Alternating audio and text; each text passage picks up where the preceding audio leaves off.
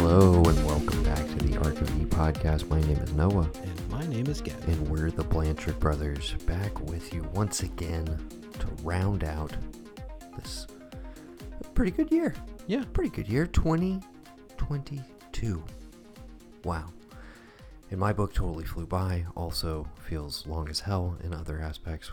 But we're gonna dive into all the best of it. We're kicking things off with our favorite albums of 2022. Was it hard for you to find 10 albums? Or no? No. Okay. It was not hard for me to find 10. If you asked me to do a 20 for this, it would have been difficult. Well, I mean, we've talked about this every single year we've done this recently, but podcasts have just completely stunted my musical intake. Well, not even that. You've mentioned the last several years. You've mentioned it before that the shift is let me make a song, let me put it out, let me get big, and maybe the rest of my album, if I get a deal, is shit. And it's almost like for a lot of popular music, right? Yeah, for sure. And but that we talked about again. That kind of steers legacy acts well, we want to be relevant, and people who are big have their little insulated markets that they know will follow. I was talking about this last weekend with TJ, and he's naming all these bands that he's seen that the crowd show up for. Right. He couldn't believe being in Texas and kids coming up to All Get Out and being you guys are my favorite band. And he was oh, okay. He was obviously knew that from Columbia, but seeing that in a completely different state. Right. So, there's bands and people that have their built-in fan base that they know are going to be there. And the trouble is, I feel now, trying to get a piece of that market share that is dominated by your SoundCloud, your Spotify's, your, I don't want to say top 10 radio, because a lot of times that's old, but it's stuff that's come out already. But I feel that's the reason why I had a hard time trying to find 10 good albums. I mean, yeah, I can find 10 albums, but 10 that I would say, these are my ones I really enjoy. Okay. Kind of hard, because my ear's been populated with a lot of singles that are that's catchy, I like it. Okay. But maybe necessarily the album doesn't hold up to scrutiny. You always, I would say, have your most interesting list when we discuss albums. So I look forward to this, because I'm assuming no synergy. Probably zero synergy. Probably. Is what I'm anticipating. You mentioned Spotify, and I will mention once again for the second, I think just the second year running, we're just talking here. Right. You're not going to hear snippets because Spotify and Apple Music or Apple Podcasts, their algorithms have gotten a lot more intense, and yeah, we don't want any copyright strikes. We used to throwing, here's my favorite track, here's 45 seconds of it, but yeah, what you can go find is our companion playlist, which will be available on Spotify. Check our Instagram at the Arc of E Network for links in the stories, etc. And you can also search directly for the Arc of E's favorite albums of 2022, I think is what I will title it. Sounds like a plan. The Arc of E podcast. And you should see some other playlists from years past if you want to take a trip down memory lane, maybe catch up with some other albums that you missed in recent memory. So yeah, do you want to kick things off? Sure, I can do that. Okay, we'll go right ahead, and I have the Spotify queued up. I think what we'll do instead of I'll give you one from each album. If you think we need more, I can always send you more. Well, we can do that as well. Yeah, you can just shout out your favorite, but one likes a 40-song playlist.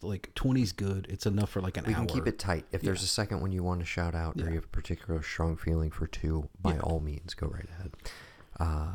Let's kick it off. This is Gavin's number 10.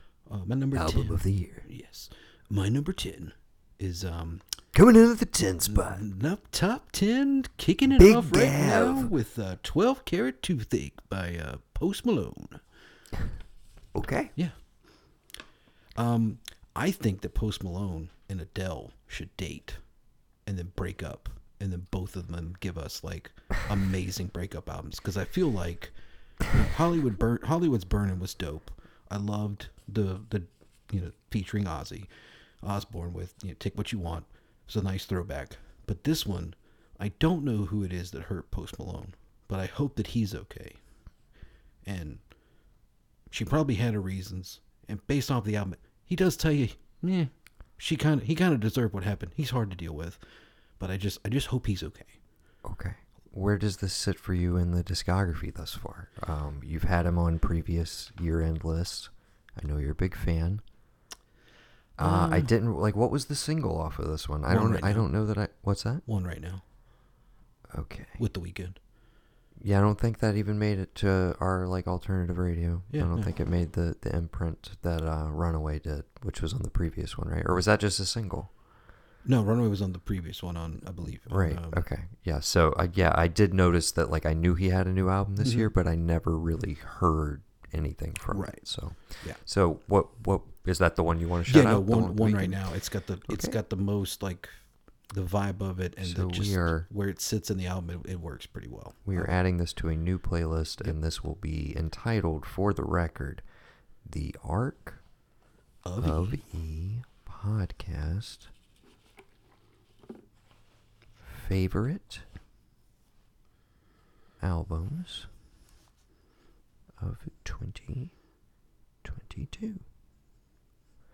All right, so that's how you can search it, guys. 2022, a sample for you. Bam, because this is just a sample. Yeah, I'll add that on. I can always edit it later. Course, okay, yeah. Electric Boogaloo, all of that stuff. Okay, my number 10 is Nothing's Real, So Nothing's Wrong, from an old favorite, Mr. Kevin Devine.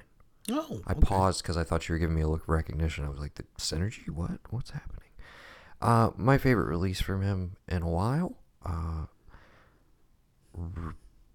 It's full on. I guess still mostly known as a singer-songwriter is what you would lump him into. I agree. But the albums have increasingly steered more production heavy, and I'm going to get into the electronics of it all, get in the gear, get the minutia. This one in particularly. So, but yeah, just one of my favorites from him in recent memory. It was an early release for a while. It was way higher on my list. But I guess my Sell You On It single, to get a feel for this is a true just good guitar rock album, would be Override, which is I think it might have been the lead single. I'm not sure. It's the second track, but that would be my pick. Always been a huge KD fan. He's fantastic live, and I feel like this one captures the more full band experience better than it's ever been captured on any of the recent records. And it still has room for those more intimate, stripped-down songs, but even those have more space and texture to them than I would say they normally do. Really like the production on this one. But yeah, start with Override, but give it a shot. Okay. I think you'd enjoy it. I know you like him a little bit. So, check it out. It's definitely a,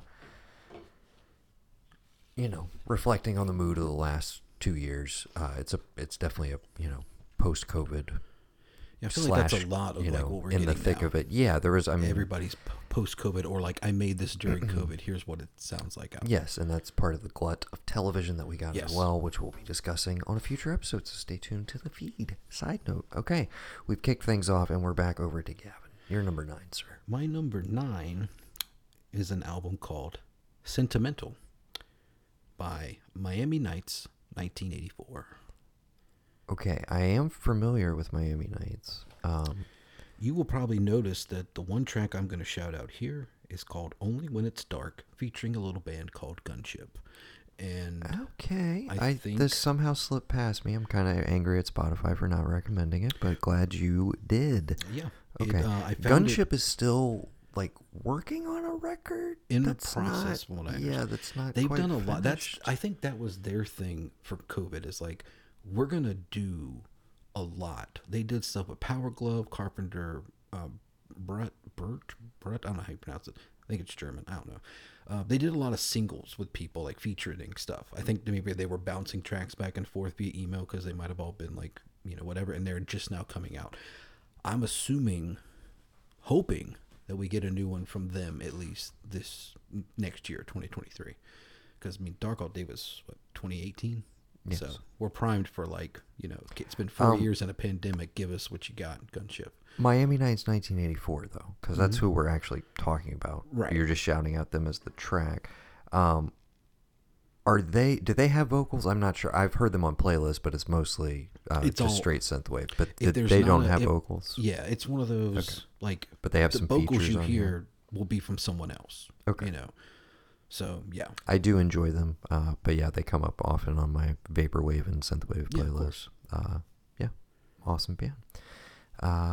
Okay, very cool. So that's sentimental, you said. Mm-hmm. And the title track, sentimental. Just really digging the vibes on this in general. Just the cover.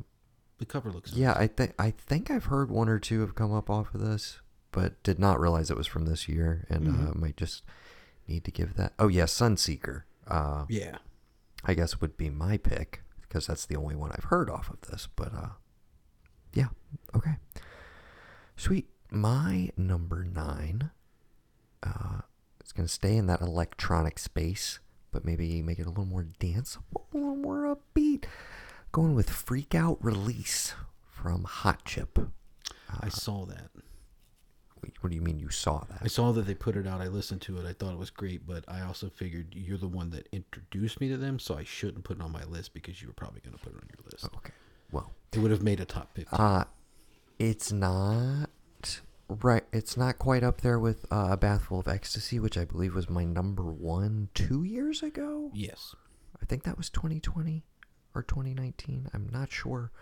Everything blurs together from the last couple of years. I feel like I say that all the time now. But yeah, Freak Out Release is just Hot Chip being Hot Chip. I don't know how else to describe it. There's some awesome... super fun jams on there, but always tinged with the, you know, the sadness, but like upbeat sadness that they do so well. If I had to pick one, mine is Broken, probably. Even though Hard to Be Funky, also a great tune. You know what? I'm throwing 2 on there because it's our playlist and I don't give a shit. And I love this record, whatever. And then, oh my God, Eleanor's so good though. I don't know, man. Fuck it. I'm putting 3 on here. Okay. Love this record. Again, feel free to shout out multiples on yours. But yes, I feel like you would love it. Down, which is the opener, is also fantastic. Multiple singles from this one so far. And yeah, I think you would enjoy. You said you listened to it. Sorry. Yeah, do you have any? Yeah, you have any faves? Or any ones that you want to shout out? No, not that I can recall. I listened to it when it first came out. Gotcha. But yeah, Broken, Hard to Be Funky, and Eleanor are kind of my 3 faves off of there. So I'm throwing them all on the year-end playlist. Hope you guys enjoy. Back over to Gavin for his number 8. My number 8 is a little album called Dropout Boogie from the Black Keys. Skipped this one. You did. I mean, not intentionally, but I think I've kind of not completely checked out on them, but like I liked, what was it? I liked Turn Blue, and then I guess Let's Rock had like a single that I liked. But yeah, I don't know. And I guess they have a single on the radio that I do like off of this. Yeah. Wild Child, which is, you know. Yeah. It's good. It sounds like the Black Keys. Yeah. But yeah, I didn't listen to this one. So what about Good Love? Listen to that one? No. It's featuring the great Billy Gibbons, so I would recommend that one. Okay. I wouldn't say Wild Child's like one of my favorite songs or anything. So if you have another one you'd rather Good Love recommend. Okay. Yeah. Let's do Good Love. Okay. So yeah, I'll give it a shot. I have something, you know, there's a constant warring faction in alternative throwback rock, and I do have a mention from the other side coming up. We'll get into that later. Any more to say about it? I mean, does it sound like a huge departure? Is it more?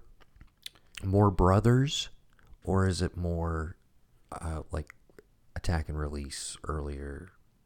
I feel like it's...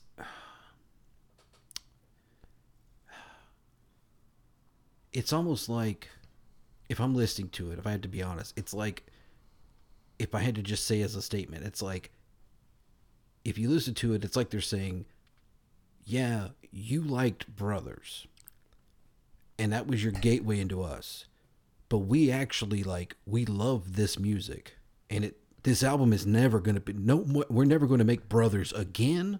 It's impossible. But right. I mean, it's also their absolute peak. I mean, it's right. It's the best record they've ever made. But it also feels like if they just pulled just a little bit of what Brothers was, they have it in them to make the same thing on a bigger scale, even better. Like that's a well they could go back to easily. When you listen, when you get in and listen to everything, and just like the music in general. I mean, I've gotten way more into just trying to listen to music, trying to pull out instruments, sections, whatever, over lyrics. I know some people are like, well, lyrics make the song, and I agree, but also on some level I have to like the instruments in flow together in order for me to like actually have some kind of response to it. So that is why a lot more electronic stuff, a lot more synth stuff to me, because if you can evoke that with no lyrics and there's not a story being told, like I love storytelling stuff. I love that. That's great. You know, never get tired of it. But I've been focusing more on like just being in the moment with whatever music's there for me and allowing that to be where I find whatever response I'm going to find to it, you know? And when you can meld those two together perfectly, that's when you get to like, you know, really, to me, for my taste, that's when you're like you're cooking with gas, you're on, you know, firing on all cylinders. So, but yeah, definitely that's my number 8. All right, my number 8 is Skids and Angels from Tobacco. Is that the music videos that scare you to death? Yeah. Person? I feel like this is your record. Really? Like where somewhere to like when I was making you go through all the Y records. Right. And I think it was Mumps, etc., where you were like, this man, this right here, which was surprising. Which one is after? It's right after Alopecia. Or no, excuse me, Eskimo Snow was right after. Maybe it was Eskimo Snow that you like really flipped for. I thought or it was Mumps. I think it was Mumps. It was either that or Mohlin. One of the two. Yes. I can't remember. But I should go back and listen to those episodes. I think it was Mumps, actually, because I was like, what? Yeah, that's when I felt like, they know what they're doing now. They figured it all out on Mumps. Right. Even though, you know, they did it way before. I just wasn't aware until I got better from the Mumps. But yeah, I will... Sorry, but I am talking about Tobacco. Tobacco, yes. Which I will play a little bit of because I don't think we'll get sued and I don't think he'll mind. And I'm just going to play it here in the room. This is a little bit of We're There, which would be my recommendation. The reason I recommend it to you is because it's maybe the most chill and not like non-creepy that he's maybe ever been. It's like... As far as songs or music videos or what? Just the vibe in general with this one. I feel like it's a little more approachable for, like, what you like. So, yeah.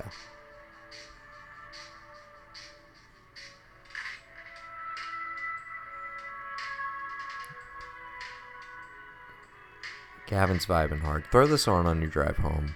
You will love it. Skids and Angels, Tobacco. The track is We're There. Check it out on the playlist. And we'll not get sued, and we'll keep it moving. We're There. That sounds like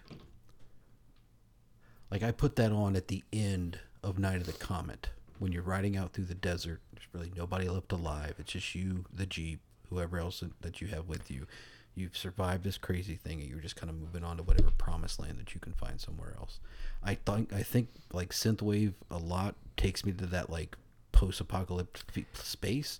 But at the same time, like, I don't know, something about, I don't know, maybe it's just because it's like, you're stripped of any kind of like, does that have lyrics, obviously, later? He's, He does sing, but not much on this one. And whenever he does, it's through a very particular, like, vocal that's uniquely him. It's all processed and everything. Okay, good. But it's very minimal. So, I mean, do you ever hear his real voice on this album? No, he never sings with his real voice. Okay. No. See, I like that. That actually makes me kind of interested even more. Because, like, one of the people that I thought, like, one of my podcasts I listened to, I never realized until recently that the host that does it, he is Australian.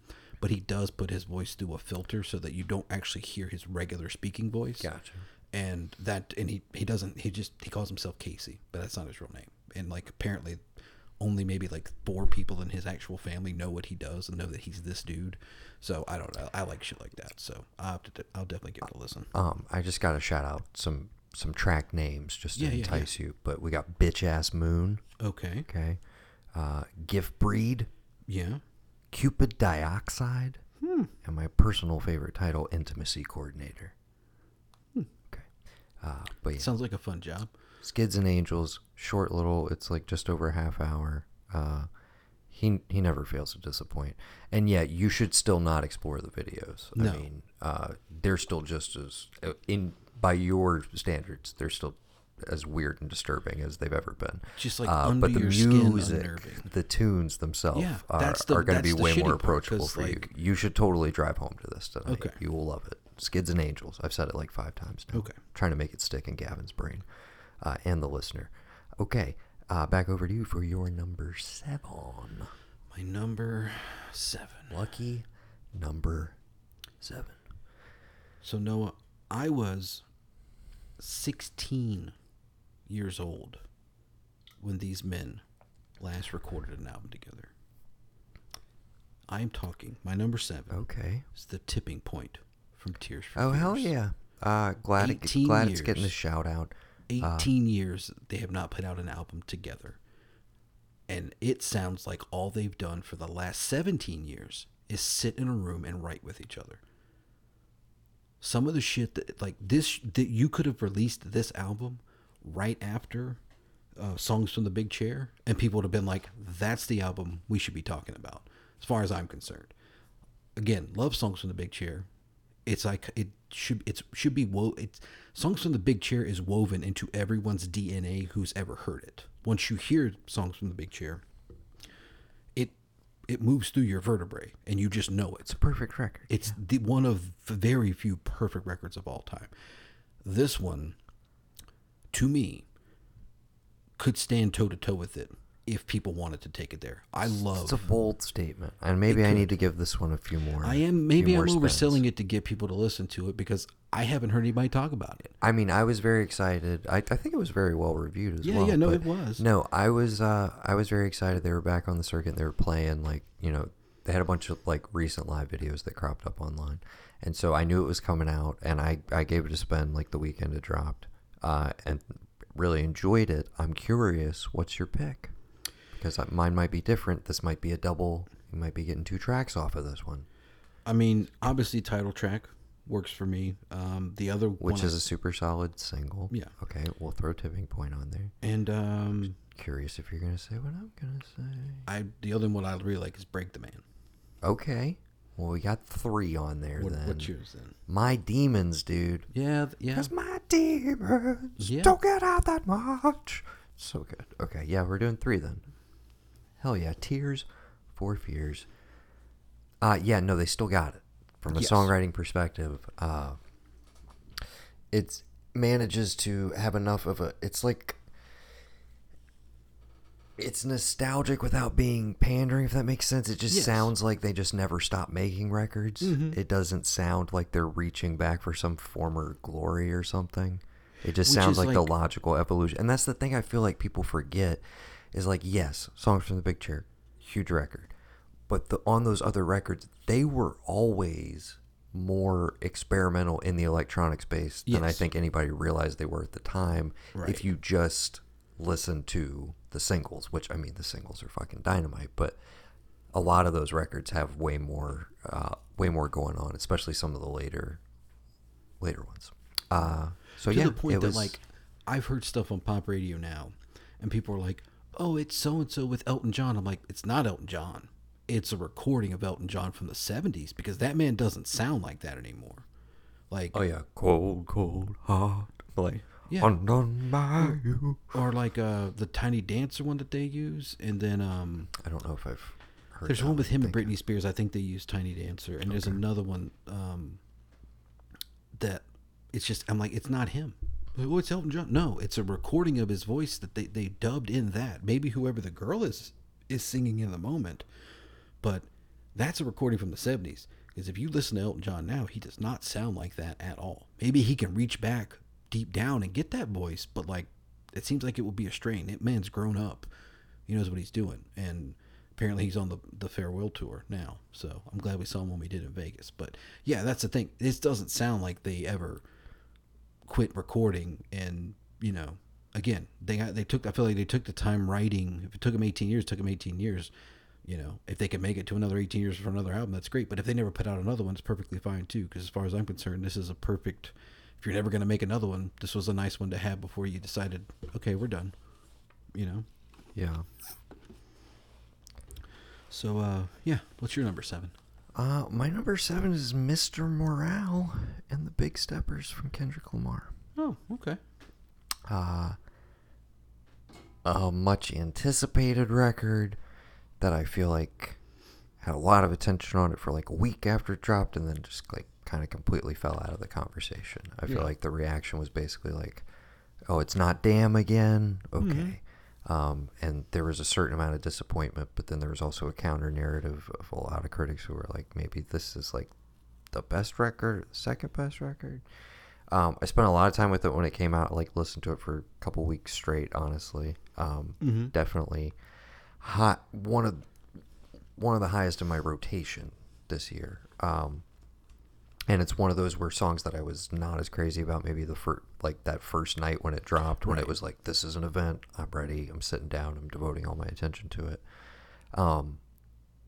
There's some that grew on me. At the same time, there are tracks on here that are so emotional and rough thematically that it's like, oh, okay, if I'm like, you know, rolling through this, I'm going to skip this one. It's also 19 tracks long.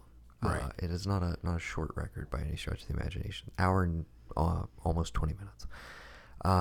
But the 3 I'm going to kind of recommend is actually the very last 3. And there's been a bunch of stuff written about it after the fact where it's like you can play with the sequencing. Like the sequencing is essentially a mirror of itself. Mm-hmm.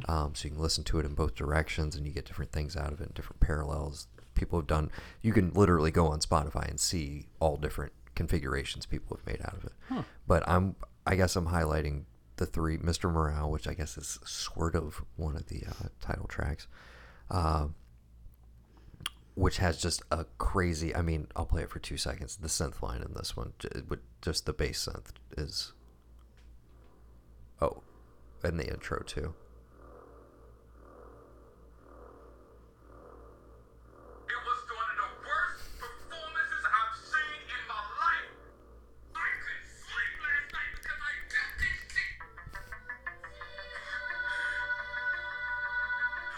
Okay, sorry, I'll stop it, but yeah, it's just this driving synth bass line through the whole thing, and then that transitions into Mother I Sober, one of the most like emotionally charged tracks on the album that features Beth Gibbons of Portishead, and then the closer, which I feel like some people have highlighted as like a weak point, which is Mirror, which is one of my favorite tracks on the record, but that stretch is pretty unimpeachable.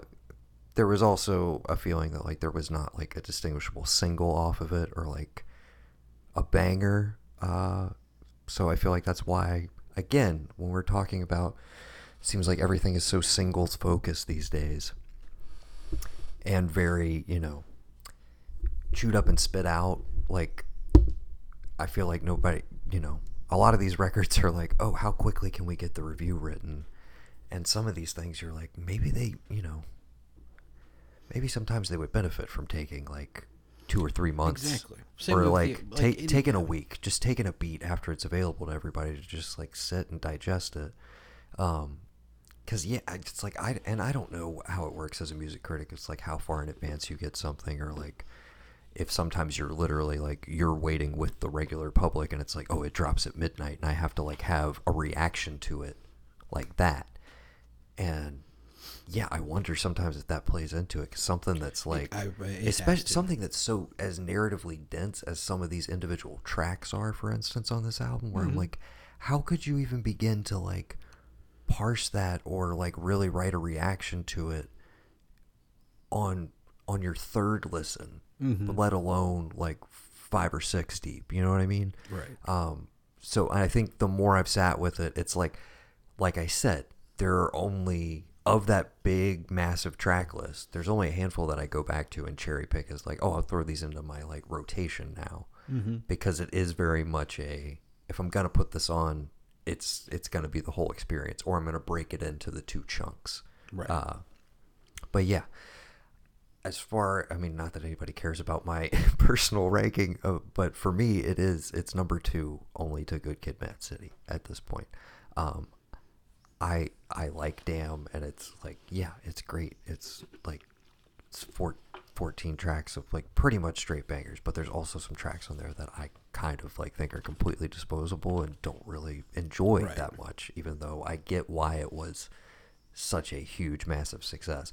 I just feel like it was also one of those, like, I mean, we were talking about the Black Keys a little bit ago, but it's like, yeah, he's never going to be able to replicate that, and he intentionally did not try to. It right. was like, no, instead I'm actually, and the most, I mean, I didn't really talk about it thematically, but the most intriguing angle of the whole thing is, of course, he's, whether it was like self-imposed or like thrust upon him, whatever, there's been this kind of like, he's the savior of like modern day hip hop, like this is the one true, like, you know, old school guy who's still doing it, still bringing like real stories to it, whatever. And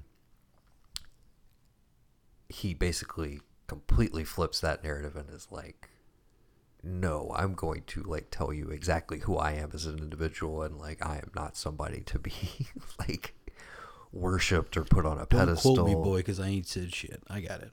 Like, yeah, I get what you mean. I can appreciate that. Yeah, and that, and again, your mileage may vary with that, because it's like, I don't know anybody who was thrown on this record expecting like, oh, a bunch of like party songs all of a sudden from him, like, oh, life is good, whatever. But I don't think they were prepared for like, I'm gonna make the most deeply confessional, like personal thing I've ever done, and it's not gonna be overtly commercial. It's gonna be thorny and like weird to deal with and have some like quote unquote problematic elements to it. And it's like, it's all a big Damn was what, 20,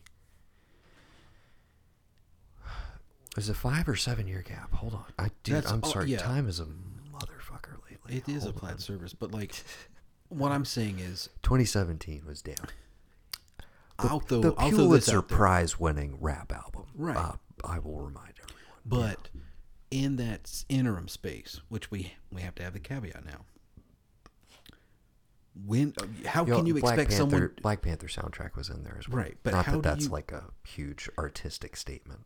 But how do you expect someone who, if we're just going with one, it affected everybody. How do you expect someone who who lived and is still living through a global pandemic to be have that thrust upon them, consciously, subconsciously, knowing that like there's a tiny microbe out there that might end my life, and I still get to make music and do this? How do you expect that to not have a self-reflection when, yeah, life may be really good. Maybe he could have just as easily come out with a 14-track party banger. Look at me. I'm Kendrick Lamar. I made Damn. I made Good Kid, Mad City. Y'all think I'm the savior of hip-hop? I'll show you what the savior of hip-hop looks like. Look at me. But instead, he's like, you know what? I think I'm going to look in the mirror, and I think I'm going to do something I want to do. You do a couple for them. You do one for yourself. Same as movies. You know what I mean? How could you not expect that? I mean, that's what I was expecting you to tell me this thing was about, but it makes complete sense to me that that's what this thing's about. Yeah.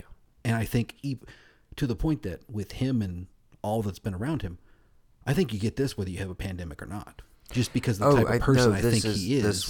This is what you're going to get regardless. The trajectory, but definitely the pandemic played a huge role in it, because he literally says in some of the opening bars that he basically hadn't written, you know, he had writer's block for 2.5 years post Damn, essentially.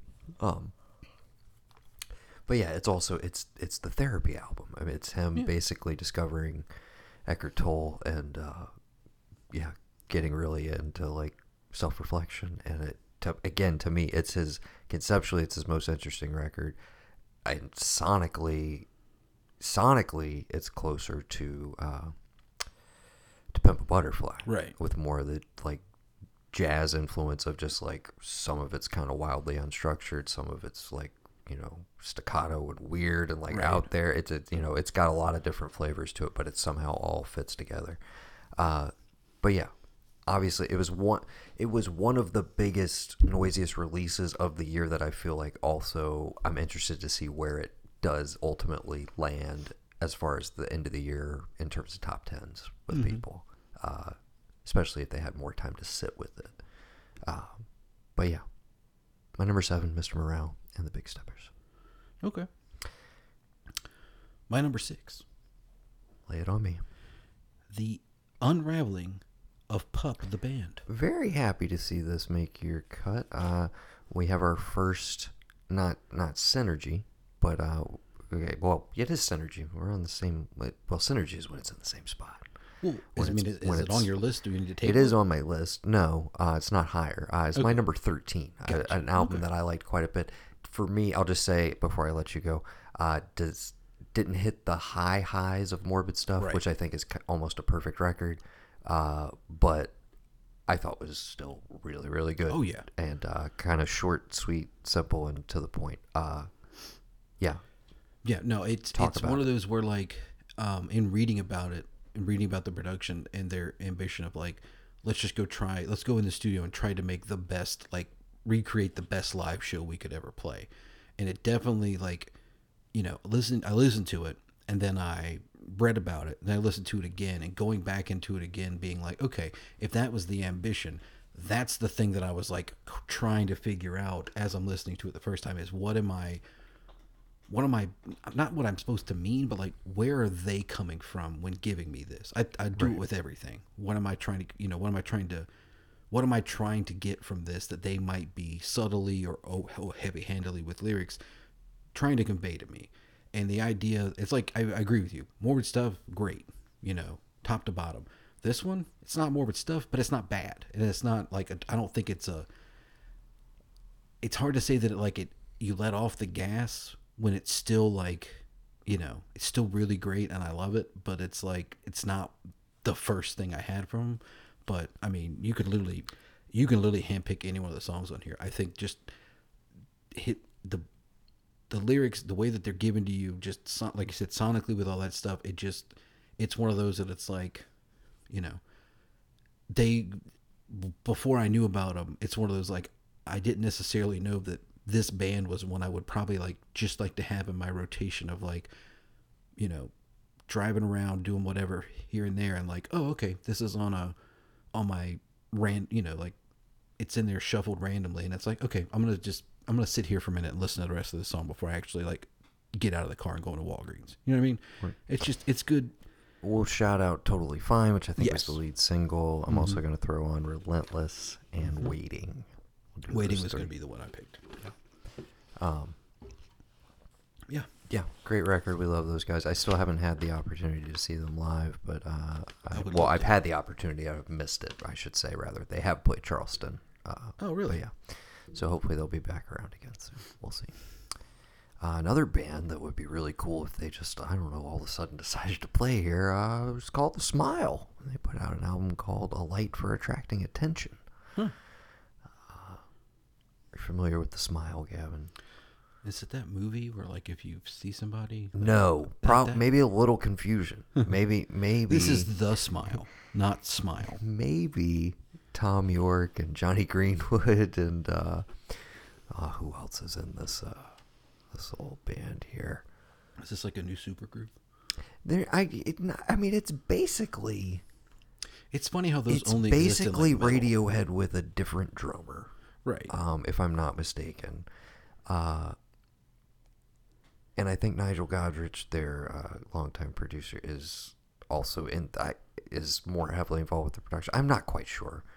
I'm saying I just missed that in pop acts. I mean, it happens a dime a dozen in like metal and heavy rock acts, where it's like you could call this a supergroup because it's so and so from this band and this band and their drummer and all that. But like you don't see it happen in any other kind of genre.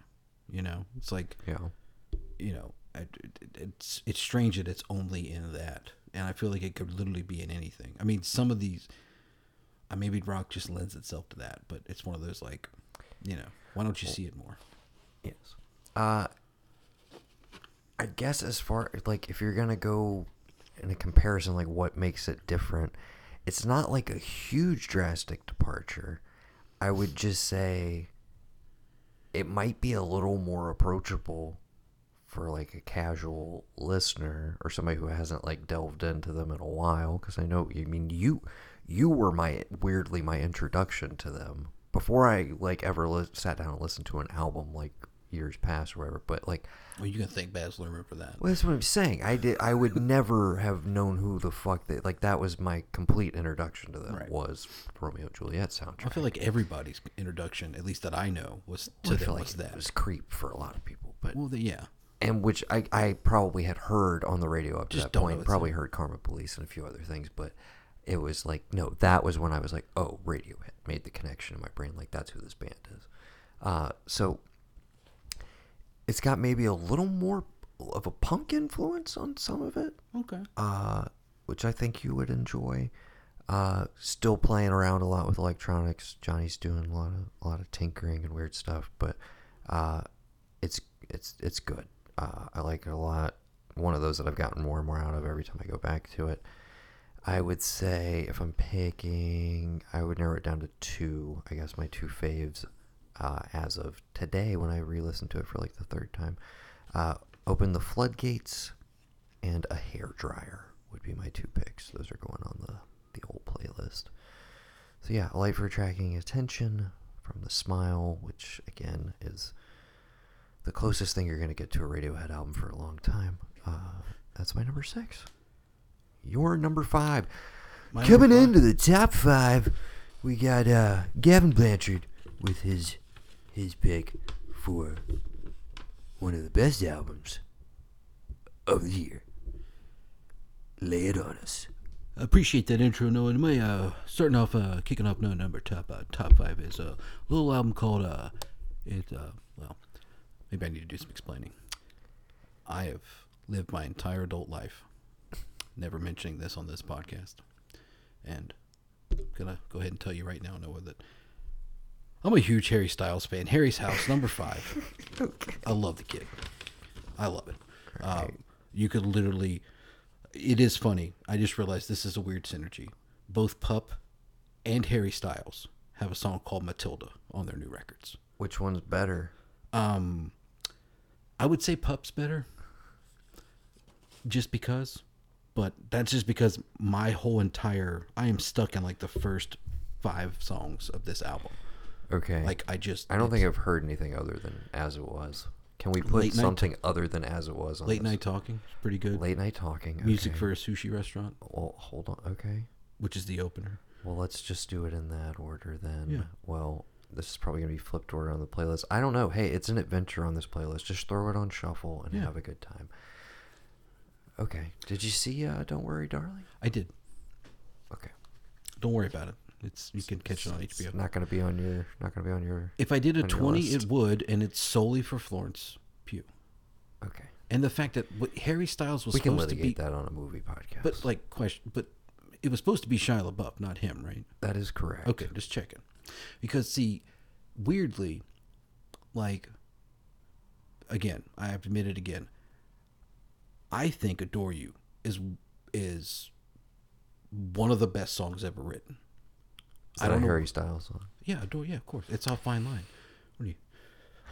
What are you even living under a fucking rock? Well, no, okay, so he openly... I don't know who fucking Harry Styles is.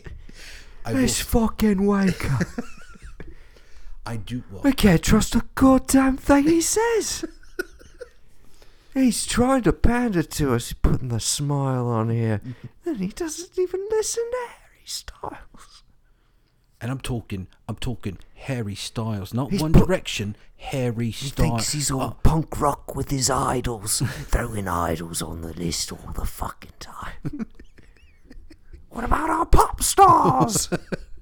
What about them, eh? You know what that reminds me of? The opening of Velvet Goldmine. What do you want to be? I want to be a pop idol. And it's talking about fucking Oscar Wilde as a child. Seriously, though. Had the pandemic not happened, he says he probably would have just kept touring with Fine Line, which Adore You. He's got tons of songs on there. That's, big hit, the biggest album for him, all that kind of stuff. But with COVID happening, he basically decided, I'm going to get in a car and drive through Europe, and I'm going to see family and kind of get back to like what it is to be me just in the world that I'm in, not like, oh, I'm Harry Styles. I, was in this band and now I make music. And so knowing, kind of reading about that, like I watched the interview before it came out because I didn't realize it had come out. I was like, holy shit, this is brand new. And when it first came out, I listened to about the first like 3 tracks. And then I had on shuffle, and amazingly shuffle never brought up As It Was. And again, listened to it, thought great, but I didn't listen to the whole thing. So I go for a while and I'm hearing this As It Was song on the radio. And I'm like, it's kind of catchy, but no one ever says who it is. Cause I'm like, oh, that's cute. As It Was. Cause they're like, you should bloody well know who it is. Yes. I feel like a real tosser for not understanding that beforehand. Anyway. So then I'm like, all right, I'm going to re-listen to this whole thing, just to kind of like to make sure it really is going to make the list at all. And then I listened through, I'm like, oh my God, As It Was like the 4th track. I never got to it somehow. So that catapulted it immediately to the top 5 spot. So yeah. The top of the pops. Yep. Okay. Cool. I'm burnt out on that song. I've heard it a billion times and I haven't heard anything else from this record. So another one. Yeah, where I can't really comment. Yeah, well, it's one of those like, I don't want to put him in a box as far as like he's a Timberlake or he's somebody else that came from a band and like now they're on their own. I want to put it in the mindset of like, this kid knows music in general and can literally transition from genre to genre back and forth with relative ease. And it's almost like he just has this ear for shit that like you would not think someone like that's supposed to have. I don't know. I feel like we may have talked about it on a podcast at some point. So forgive me if one of our 50 listeners is like, dude, move on. Right. I remember this. But he was on Stern with his band and they covered Sledgehammer. Yes. By Peter Gabriel. Mm-hmm. And that was the thing that I saw from him that was like everything clicked and I was like, I get it. Yeah. Like, I get it. And to your point of like, this guy has an ear for it. And I was like, and also has an incredible band because they recreated every little nuance of that song. Yeah. And also kind of made it their own, but didn't change his arrangement. Like, it was fucking great. It was like fantastic. So that was the thing that sold me on him as well. I was like, I get it. And the first like 20-30 times I heard As It Was, I was like, this is impeccable pop song. It's like it's great, it's fantastic. It's literally next to, and it's now next I'm like, if I ever hear it again, which is the case with most great pop songs, right? At a certain point you're like, if I ever hear that shit again, I will literally murder someone. I will kill Harry Styles. I didn't actually say that. Please, his fan base, whatever the hell they're called, do not come after me. The Stylettes. No, is that it? I don't no idea. It makes sense. Yeah, no. Too easy, too simple. And I would implore you, just because it's adorable, please go watch the little mini movie that was made for Adore You, where he finds a fish and it keeps getting bigger in every tank that it is. And halfway through the video, he kind of stops to do this weird dance thing with the fish on the side of a cliff. It's it's amazing. All right. Yes. I feel so much better now that I've told the whole world. all the 50 people who listen, which is, there's more than 50, because there's been plenty of people that have texted me in the interim like, so do y'all not podcast anymore? And I was like, I don't know. So, well, I'd like to know who those people are, and thank you to those people. We are back. We're back for the end of the year. And then who knows what happens when January starts. My phone just won't be ringing. Where are we at? You're number 5. Back to my top 5. Yeah. Excuse me. This gentleman put out 2 records this year. Only one of them is on my list because the other one was I was nonplussed by. But Mr. Jack White. Okay. Former member of the White Stripes. Ever heard of him? What about the Raconteurs? Raconteurs. He's in that. Yeah, they put out a record. What was that? Was last year that I did not care for. Anyways, I feel so. Like, I've been a little, one of my faves of all time, but somebody I've been a little cold on recently. Yeah. But Fear of the Dawn, which was the first of the 2 albums he dropped,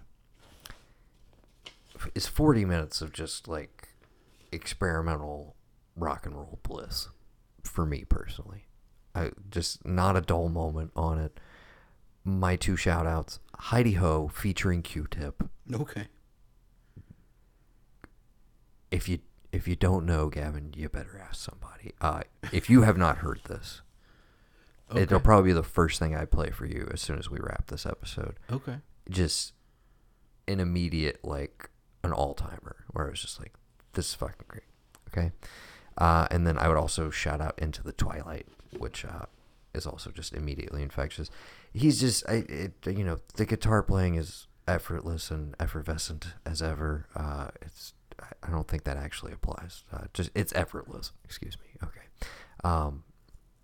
And yeah, just a lot of weird production choices. It, again, never once loses my interest. It's a total, like, top to bottom. Just throw it on, jam out for 40 minutes. Yeah, it's just a fun time. And then the follow-up, Entering Heaven Alive, is basically, okay, here's my more stripped-down, acoustic-y vibe, less experimental. And I did not respond to that one as much.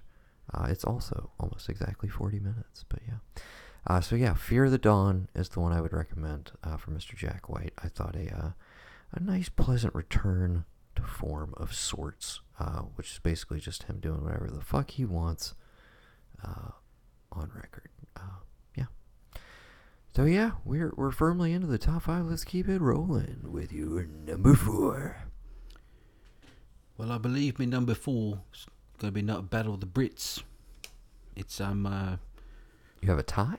Is that what you're talking about? No, I mean it was a fight between Harry Styles and George Ezra, and a Gold Rush Kid, but George Ezra, it won today. It's number 4. I'm not familiar. Okay. You don't know who George Ezra is? I don't think so. Should I? Do you know about his house in Budapest, his Golden Grand Piano? Oh, okay. So, yeah, that was... What's his last name? Ezra. George Ezra. I'm sorry, I'm looking him up. From Hertfordshire, England. George Did Ezra. Not know he was British. Yep. Thought he was from the islands. Dude, he... Okay. Does not. He's a Sam Smith. He's a Rick Astley. You do not expect that voice from that guy. And it's so amazingly just, it's so weird. You look at him, you're like, this guy is just like Joe Britton. You know what I mean? Like, just like every classic Joe Britton. Shouldn't it be James Britton? Joseph classic Britton. James Britton. Classic Joseph Britton. We all know the classic stereotype. As exemplified by Mr. James Britton. But like, just this guy's voice, and just it's. He does have a great voice. Again, I thought he was from the islands. I don't know what I even mean by that, but you know what I mean. I know what you mean by that. And then I look at this Conan O'Brien looking motherfucker. Yeah. I say that with love. Hair. I say that with a lot of love. This blonde Conan O'Brien. Yeah. And like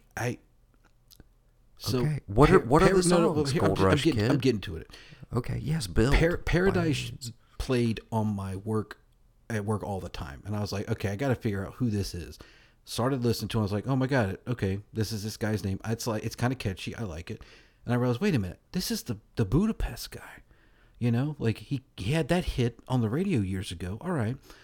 And so then just over time, I'm like, I'm going to keep an eye on whatever. And I realized this dropped, and I don't really consider myself like a folk person. I don't really consider myself like a pop person. But when you meld the two, I'm no Bob Dylan, Noah, but I'll tell you something. When you meld the two, one of my favorite things you've ever said on this podcast. Right up there with, I don't know if I'm allowed to like indie movies. I don't know if I'm a folk person. It was the inflection on person. But when you meld, as if you're confused about what a folk person like. What they had, I don't know what I identify as. Am I a folk person? Am I a synth? Go ahead. Am I a pop guy? Am I a synther? Synth waver? I don't know. Synthesizer? I don't know what it is. My point being is that when you mix the two, with you got folk and pop, a la Donny Osmond, a Polk. Folk. No, Polk. Polk. Yeah. James K. Polk. Okay. Yeah. Or like folk pop. Yeah. Fop. Polk. Fop. It's fop, goddamn it. I'm a Dapper Dan. I'm a Dapper Dan. Sorry. I don't want fop, goddamn. I'll take a dozen hairnets. When you mix the two, like you try and be decent hair jelly.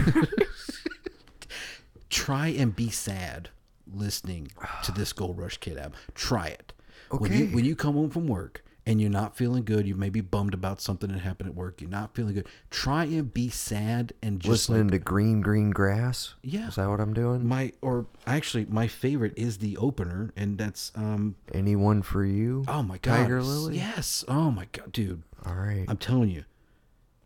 You know, I would love it. I don't know who people consider more popular. I'm thinking the world's really digging Harry Styles, so obviously he's the headliner. Is Manila like Budapest Part 2? My house in Manila. Stop it. You put some respect on George Where Ezra's I eat name. Vanilla ice cream. Ooh, cream. Ooh, I eat it all. I know. See, I can write shit. Anyway. Okay. George Ezra. No, as soon as now that you've informed me, yes, I do know who this is. Yeah. I do like his voice, and did not know that this album existed or that he had new music. And if you look it up on Apple Music now, it is nice because they basically just re-released it with Christmas tracks that he came out with for this year as well, which I'm like, okay, that's great. But yeah, he's younger than both of us. That's the crazy thing. Like, it's just like, oh yeah. So this kid's got a lot going for him, and I can't wait to hear the next one. But yeah, Gold Rush Kid from George Ezra is my number 4. Lovely. My number 4 is from a gentleman who's quickly becoming a staple of some of my year-end list, and. This one grew on me. I had a lot of anticipation, and then I needed some time to digest. It's Ugly Season from Perfume Genius. I was waiting for it. Set My Heart on Fire Immediately from 2020 was a revelation for me. Great record. And in retrospect, maybe the most accessible thing he was ever going to make, and maybe that's why I did latch onto it so much. But sitting here several months later, there are several tracks off of Ugly Season that I constantly go back to. I would shout out Pop Song as maybe the singularly most accessible and maybe only accessible song on the entire record. So somewhat ironically named, but also aptly named. So it's, again, produced by Blake Mills, probably my favorite working music producer. Just so much going on, so much depth sonically, texturally, all that good stuff. And then Mike Hadris is just insanely like crazy haunting vocals and range across all of it. I'm shouting out Pop Song, the title track Ugly Season, and also shout out Photograph. I will say the thing that kind of unlocked it for me was the Def Leppard cover Photograph. Yes, which was kind of a surprise, honestly. Now, Noah, did he make this from a Perfume Genius in a mall? So it sounds like it's like that's where he produced it. You know, those like the perfume places in the middle of the mall. Is that what those are called? I don't know. It's just a joke. Oh, okay. You know, perfume stores in the mall. Like that's the perfect name for a store in the mall that just sells perfume. It's Perfume also Genius. The perfect name for an artist to be like, oh, you haven't heard of Perfume Genius? Oh, yeah, check that out. Because you know what? You're never going to know how it smells. There is an accompanying. Why that Perfume's Genius? There's an accompanying opera based on Pygmalion that dropped during Pride Month to accompany the album, which features several tracks of the album. Okay. It is awesome, I guess, would be my first adjective. So there's an opera on top of the album. Well, as I understand it, the album was essentially created because, for this, but then the album expanded out of this thing. But yeah, it is very gay and unapologetic about it, which is essentially exactly what Perfume Genius is as an artist. But some incredible choreography and visual spectacle. Highly recommend it. It's about 45 minutes long. You can find it on YouTube. Okay. But yeah, Ugly Season is the album, and check it out. It's definitely a vibe that you kind of need to sit in for a little bit, and I would recommend start to finish. There's a lot of recurring themes musically. It feels very much like you could imagine an entire opera to this thing. But I think you would dig some tracks. Probably. Out of it, though. I would play. The way you're describing it is very intriguing. Yes. Yeah. Okay. We're getting there. We're rounding off the top three. So Noah, my number 3 is a little album called Intergalactic, not Intergalactic, Intergalactic, from Mr. Kid Cudi. Basically, there was an animated series for Netflix that premiered in September. Which I have not watched yet. And I've watched a couple episodes, really good. This is the album that accompanies it. It is a complete departure from, put Moon Man Part 3 on and then go into this, and you're like, what the hell is this? But that's when you start to realize the beauty and genius that is Kid Cudi, that he's able to have that come out last year and be the long-awaited third part of the trilogy. And then, lo and behold, he's just got this one lying in wait. And it's sonically, it's different. There's still this is why he does this. Just showcases the art, the skill, the flow, the bar, all that. But just comes back, but just as much melody and singing vibe, every facet of his game, so to speak, every facet of what makes him the artist that I love is showcased in this brilliantly. I'm at to finish the series because I started and I was like, I have other things I need to watch for TV, but this is definitely good. So yeah, Intergalactic. What are we shouting out? I'm gonna shout out Do What I Want. Okay. And I would probably say Can't Believe It featuring 2 Chainz. I do like a 2 Chainz feature. I do like a 2 Chainz feature for sure. Okay.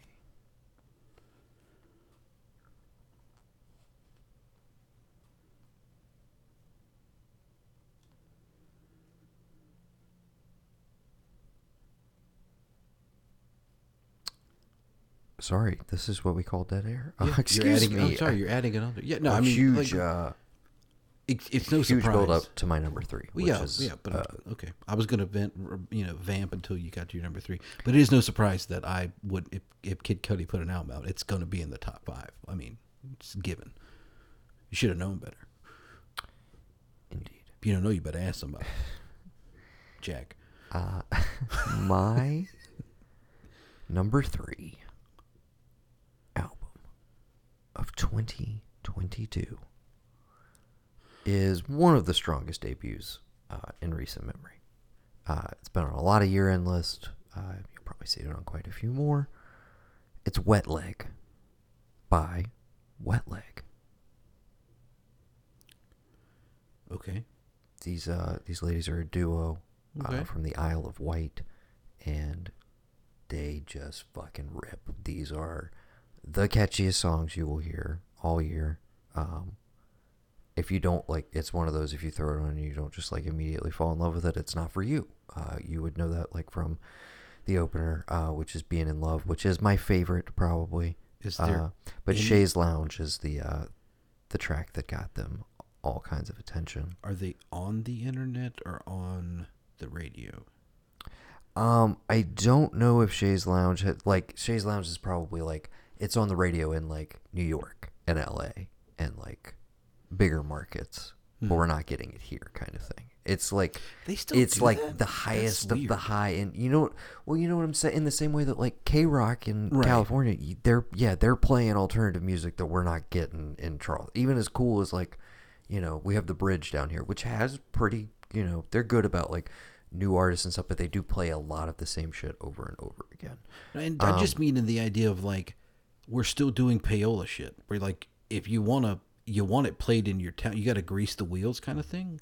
Because it just makes no sense to me that like if something, again, we have the internet, so what the point is the radio? But at the same time, it's like, that is still where a lot of people discover shit though. How far which is wild to me. How far are we away from literally somebody just getting a radio station and just playing shit from the internet on the radio station?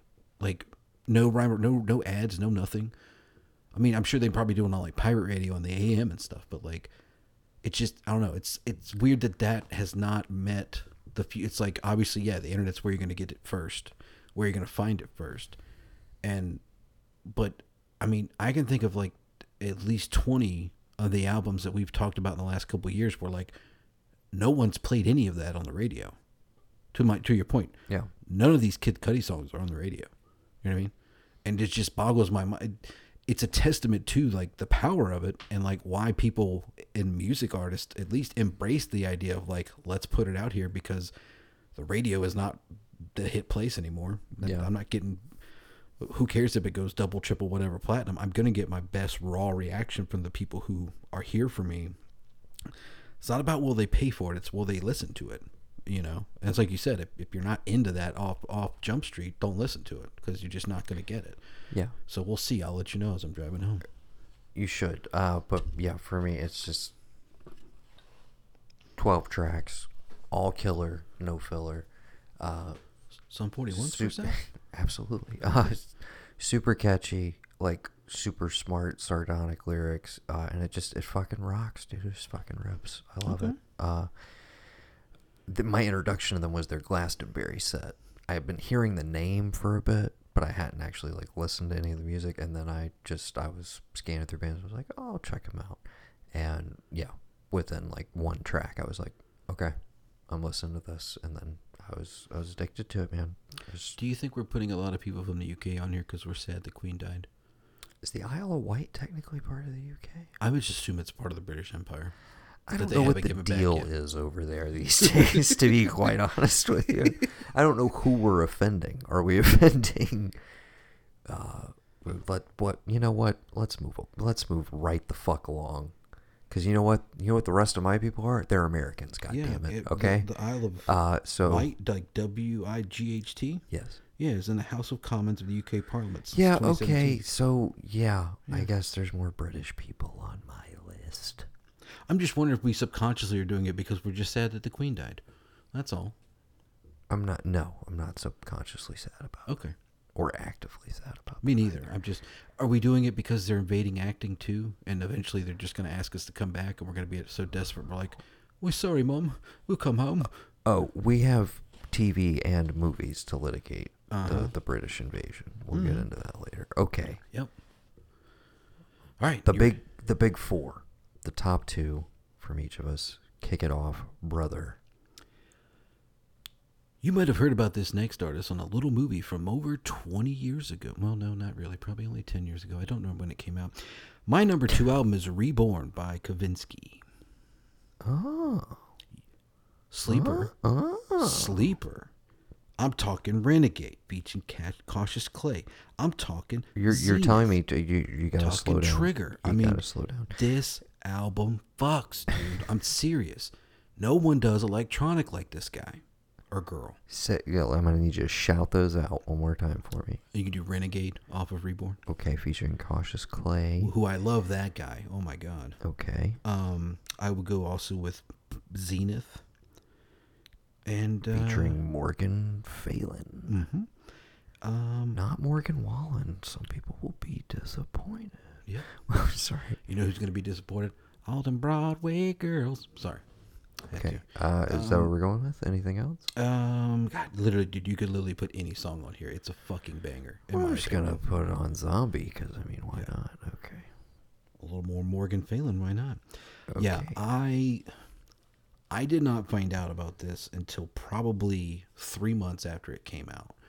And I do this thing where, like, if they were on the guest soundtrack, they were on the Drive soundtrack, they're on a list, and I just go back and I look to see who's put out new stuff. Mm-hmm. And when I saw that this was out, I was like, okay, it's like oh no, it's not an EP. It's a whole fucking album. And I started listening to this, and it stayed up there to the point that I was almost considering switching it out for number 1. But that's just a testament to how much I fucking love this shit. I look forward to checking this out. Dude, please, the minute that completely you off my radar, which I'm a little angry about because you know how I spent my Halloween weekend after I got out of the Kevin Smith thing that you were unable to join me for, unfortunately. I was dressed as the driver to go there in my jacket that you got me. Yeah. And I had to sit in traffic to get out of the parking garage, but you better believe when I, like, the whole walk back, and then once I got in my car and the whole drive down there, and then I did cruise, like, King Street, listening to the Drive soundtrack, featuring Kavinsky, of course. Yeah. But, it was awesome. But I'm saying, I had that up in rotation. I'm like, why would you guys not tell me that they had a new record this year? Right. It's one of those which came out in March, apparently. Right. You had all year to tell me about it. Mm-hmm. And my thing is, like, picture,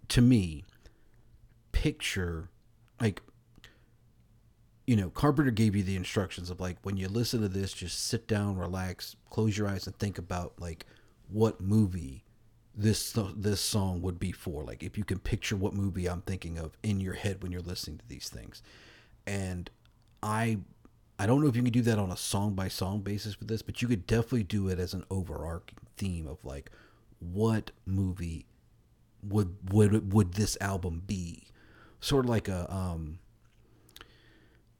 like how Sturgill Simpson had the whole, like, there was an anime that came out, they asked him to do the soundtrack for, and he came up with this. Or no, he came up with the album, then they did an anime for it. But, like, same thing. But, like, listen to this all the way through and just tell me that it's, like, not one of the best fucking electronic albums you've heard in a long time. Because I think it's fucking amazing. And that's why I purposely did not say a damn thing to you, because I was waiting all year long. Plus, we don't ever really be like, oh, yo, you heard this joint, you heard that joint. We don't really talk about music unless it's on this podcast. So. It's true. And occasionally we'll share some tracks. I'm all about that gotcha moment.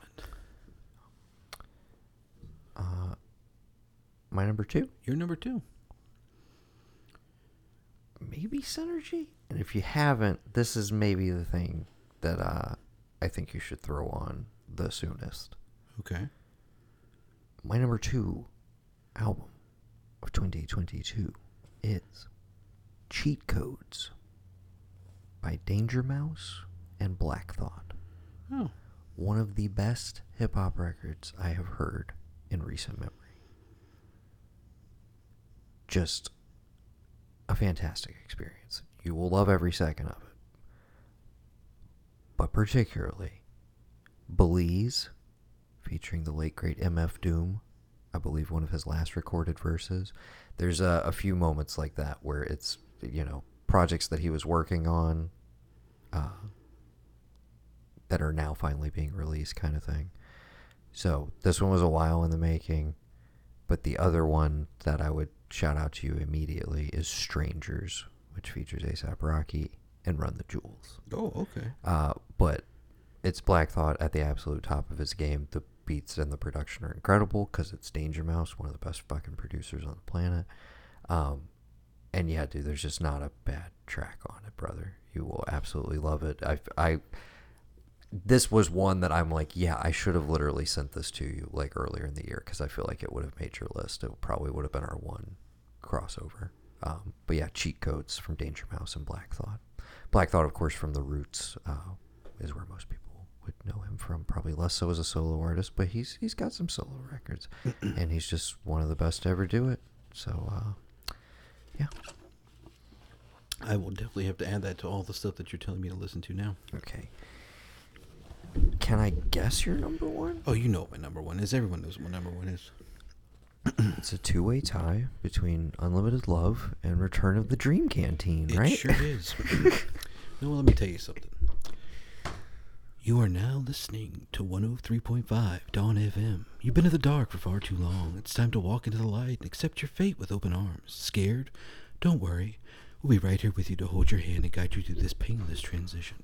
But what's the rush? Just relax and enjoy another hour of commercial-free music on 103.5 Dawn FM. Tune in.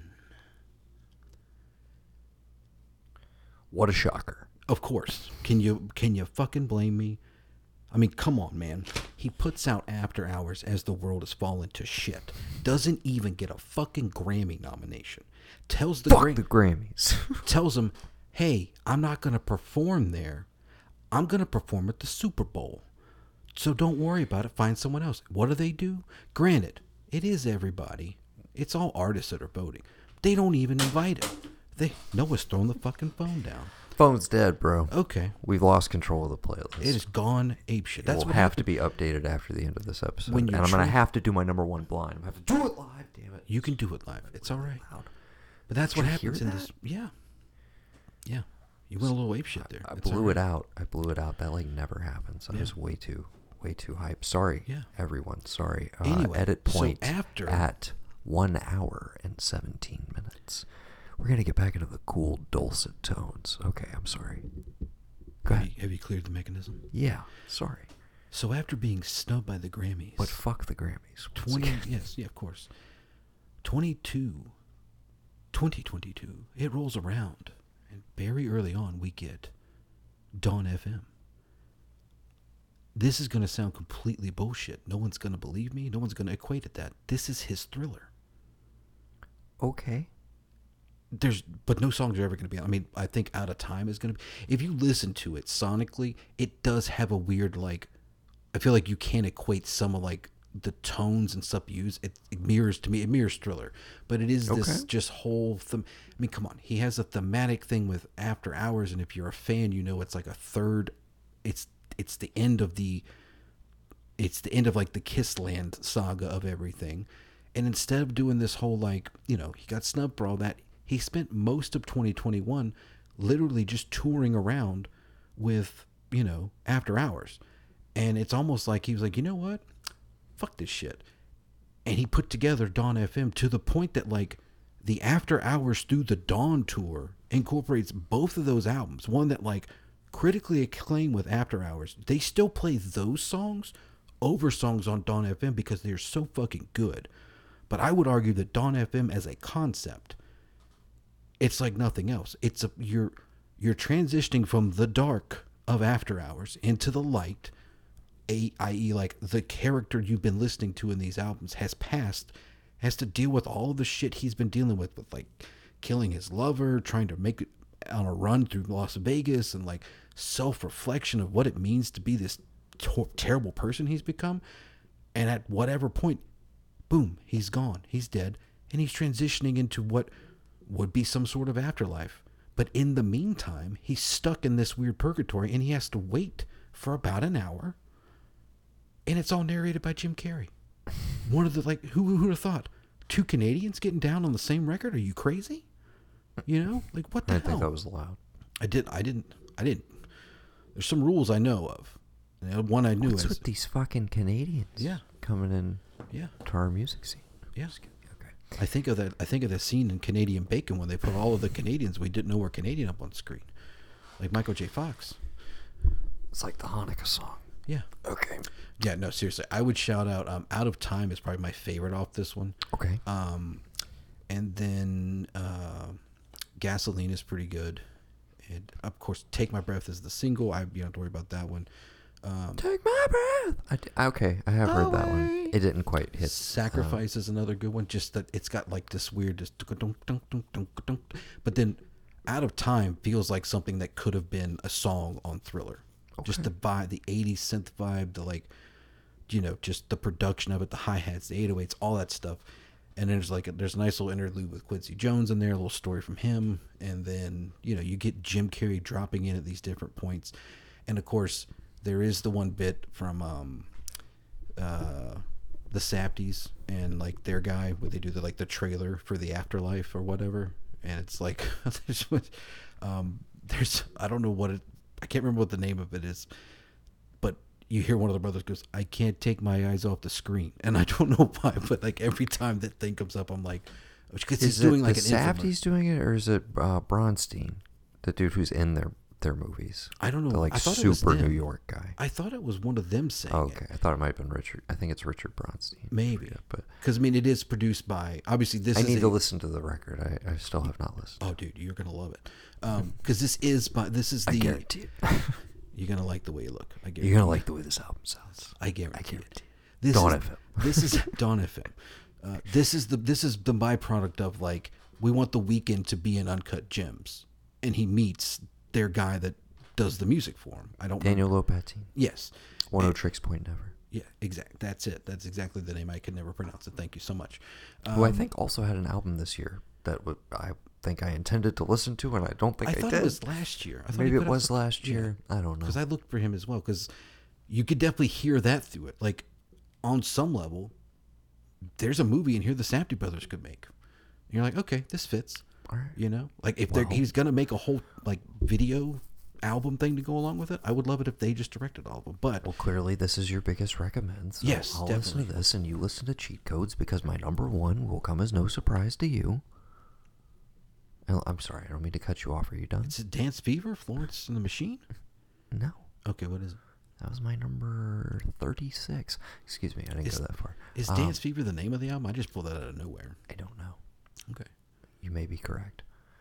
My number one, my favorite album of the year of our Lord 2022, is Kodak from All Get Out.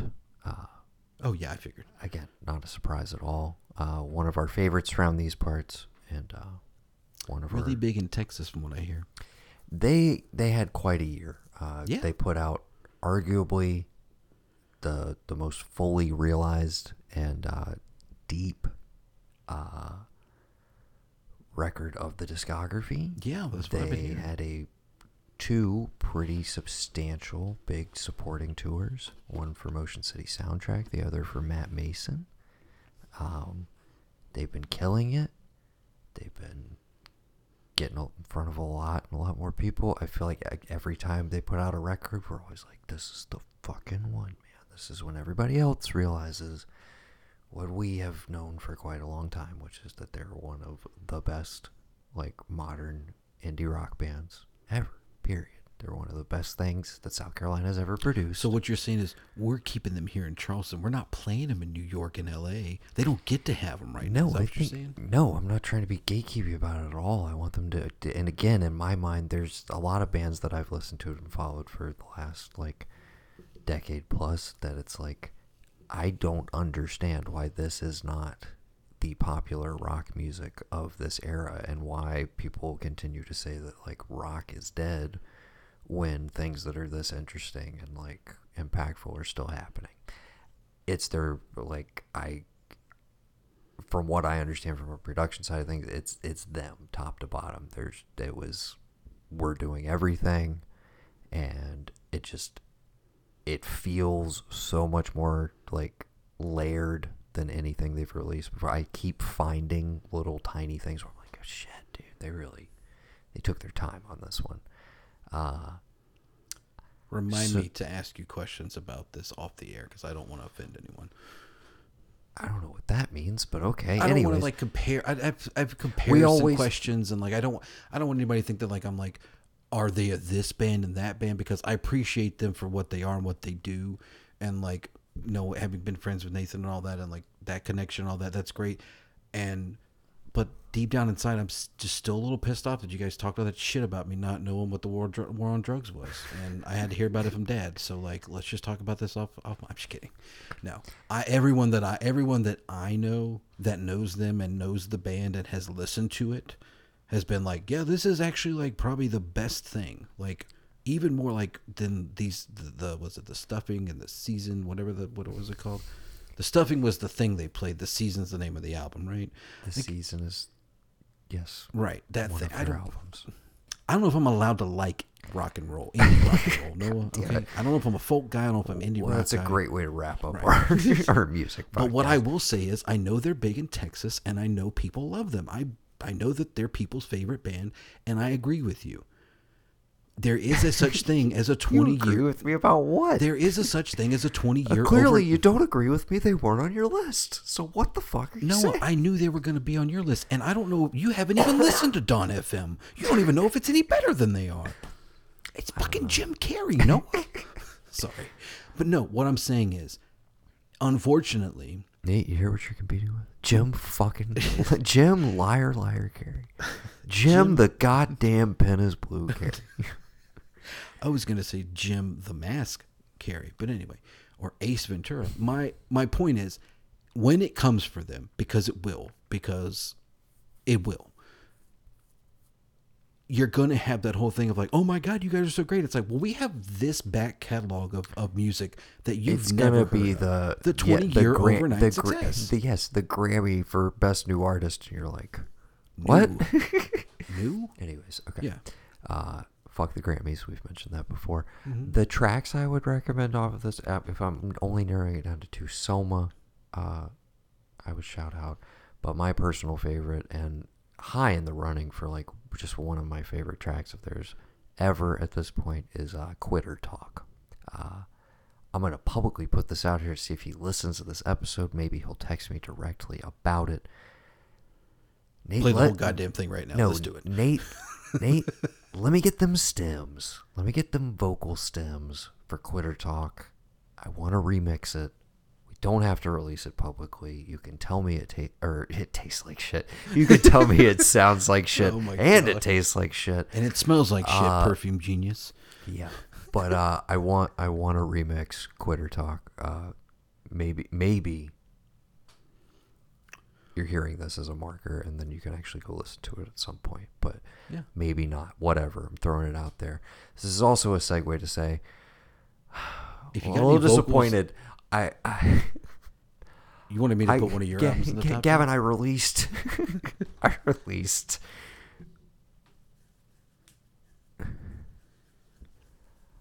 Five LPs.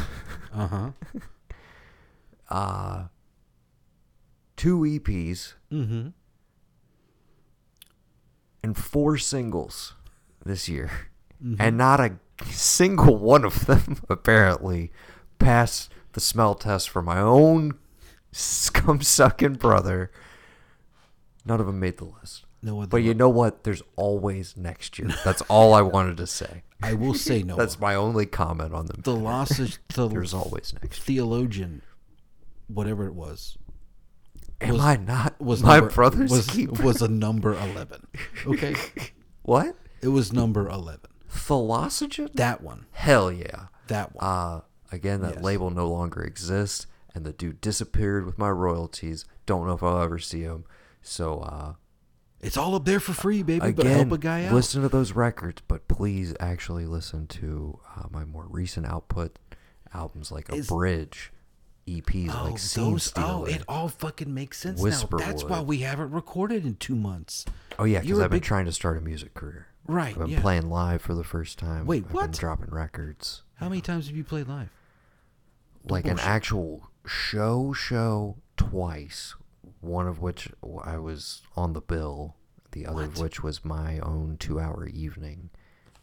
You, dude, follow my social media, bro. Like, shit's going on. You're my goddamn brother. You can't text somebody and be like, I have a live show? Do you not think I was supposed to? I drive down here to talk to you about stuff. Yeah, you don't think I drive down here to sit and listen to you play stuff? I know you would. You're fucking crazy. I also do an open mic, like, pretty much every Wednesday. Was it like a comedy thing? For the last couple months. No, like an open mic where you go and play music. Like, oh. Yes. But yes, people can do comedy and have done comedy. Can I do comedy to your music?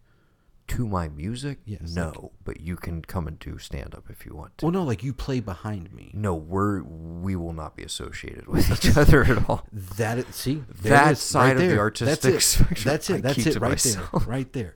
I couldn't come see you live because we won't be associated. No, I'm too afraid I'd grab the mic. I'm totally joking with you, but I am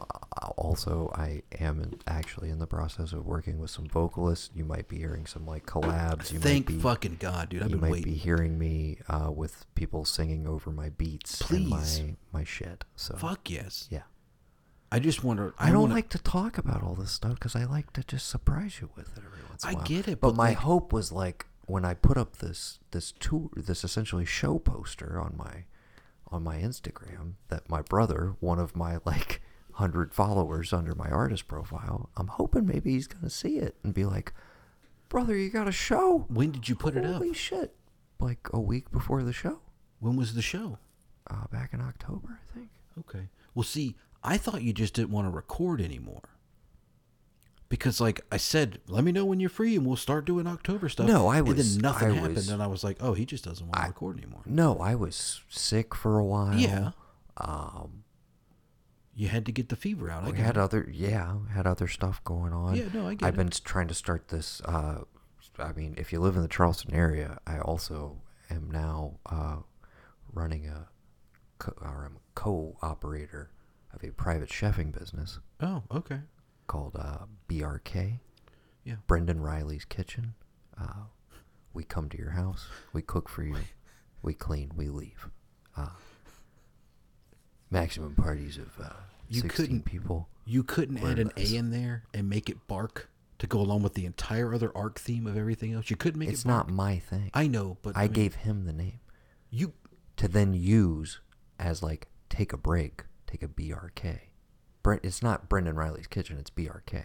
But the slogan is take a break. Like, it's on us. Look at you. We do the dishes and everything. You know, I love naming shit, dude. It sounds like you went to school for advertising and journalism. Yeah, I guess I somehow have kind of put it to use. I haven't been able to make any fucking money off of it. But we did actually have our first paying gig. Hey, 10-year overnight success, my friend. A few weeks ago, and we have another one coming up. So if you're in the Charleston area, contact me through my social media or Brendan Riley, who we mention all the time, who's probably going to be a future guest. We need to get him on here. We do. Because he and I go to the movies all the time. Yeah. And then we talk for like an hour afterwards in the parking lot, and we never record the conversation. Literally, your phone does it. You could just do that. Yeah, I know. I have a pocket recorder you can have. We really need to start doing that. I can give you the old Tascam I have tonight. You can just use that because I got that other box one. Well, I also want to get him on like his own Zoom setup so that like we can do 3-man pods on a regular basis, yeah, and we can just do that. Anyways, so you can eat shit, you can listen to shit, and you can download shit, and you can go see Noah play shit. Yes, it's dope. I cook, okay? I make music, I cook, and podcasts. I'm a chef in the studio. I'm a chef in real life. I cook up these beats the way I cook up your food, and guess what? Just like my nice, clean, beautiful albums, I clean up my messes and I leave and I'll be gone. Yes. And just like that. Why? Why do you insist on doing Usual Suspects? It's not even, let it go. You have to tell. If you didn't tell people it's Usual Suspects, fine, I'll do that. It's because you're doing the gesture in the room, and I think that people can see it. They can feel it. Listen, they can feel the gesture. All you're going to have to do, if you would just turn, and this is just my one piece of advice to you, we'll get done with this episode. You put your music in the kitchen. Not only are you cooking them food, you're playing them the music at the same time. Because you know what happens, Noah? If you're getting a nice meal and some nice great melodic tunes to have along with him. You know what that is, Noah? That's entertainment.